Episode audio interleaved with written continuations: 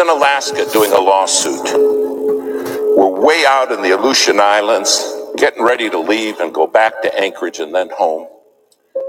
And I had a ticket in my pocket to get on an airplane. The pastor came up and he said, Listen, I can save you money. I said, How's that? He said, I flew a small airplane up here. And I fly a small airplane. And I can take you in my little airplane and you can save your ticket. And this did not sound, I said, gee, thank you so very, very much. But I've got this ticket. We'll just make our way on home, me and this other lawyer with me. He said, no, no, no, you gotta do it. You gotta do it. And against every better judgment I had, I said, okay. Well, we went out to the airport, took us by his little plane, and I looked at it. And I thought, well, one good thing, it's shiny. Then he walked around it. We got in. He's on the left front. I'm on the right front. The other lawyer's sitting right behind me. And he started it up. And it started up just fine. Well, we taxied out. I said, Should we pray? He said, Yeah, that's a good idea. We normally don't. I said, Well, this time we're going to.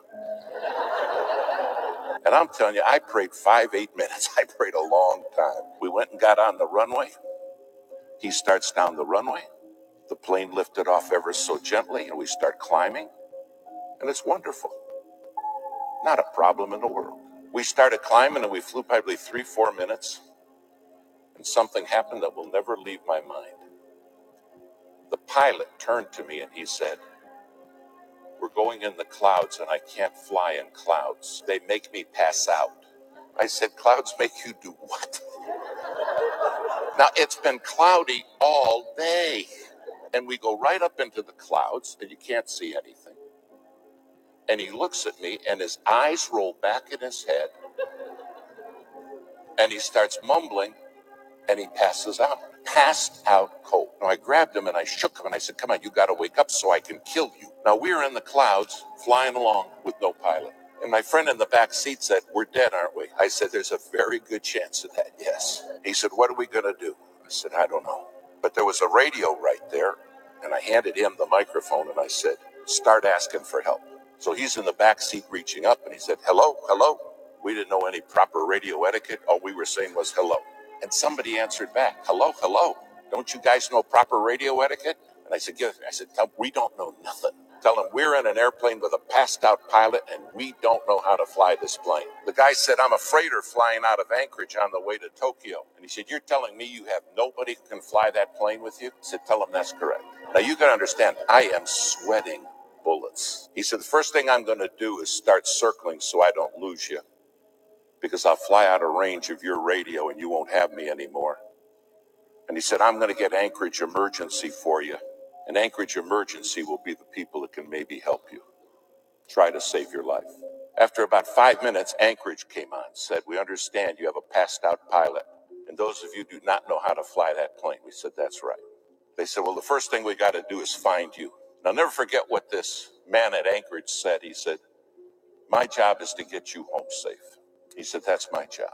But he said, Here's the deal. If you want me to get you home safe, you got to promise me you'll obey my voice. He said, You can't see me, but I can see you. And he said, If you're not going to obey my voice, you're going to die. When you can't see anything, you have no idea how disorientated you become. Finally, he said, Okay, I found you. Now hear me clear. He said, You're four minutes from a mountain.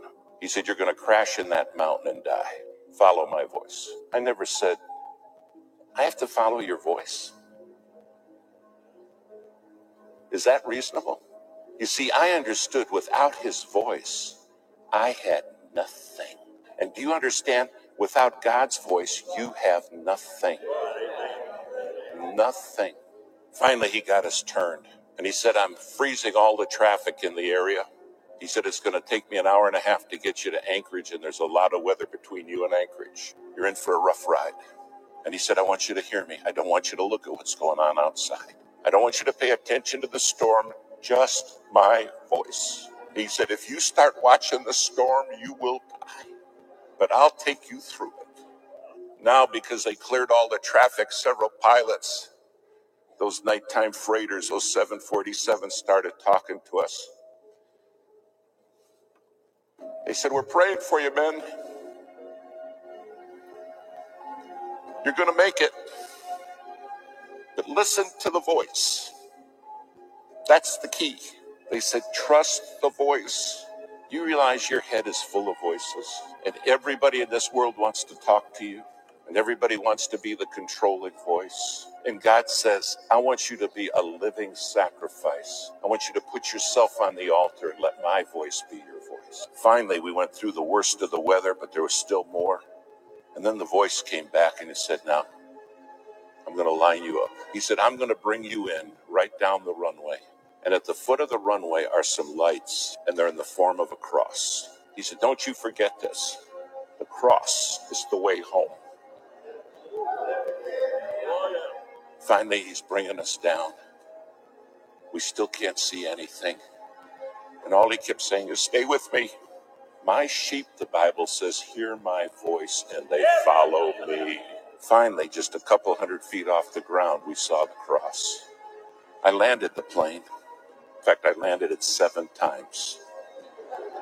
Finally, it all came to a stop, and the minute we stopped, the pilot woke up. The voice said, Thanks for listening. I watch them crash and burn all the time because they won't follow my voice. They don't understand I'm the one who can see them even when they can't see me. But they get the voices in their head and they kill themselves. They self destruct. Thanks for listening to the voice. Then they put us in a motel room at about four in the morning, knock at my door. And I opened the door and a man was standing there. He said, Hello, David. I said, You're the voice. You're the one who got me home. He said, I am. Do you understand one day you're going to stand before him and say, You were the voice? You're the voice that brought me home. If you're not on that altar as a living sacrifice, your head's full of voices. And then we wonder why kids crash and burn. We wonder why marriages are shattered. And the Lord's saying, I'm the one who has the voice. All I can remember is that voice saying, Stay with me. Stay with me. Don't listen to what's going on in your head and don't watch the storm. Stay with me. And I'll take you through. Tonight, you have a God who has promised to take you through a living sacrifice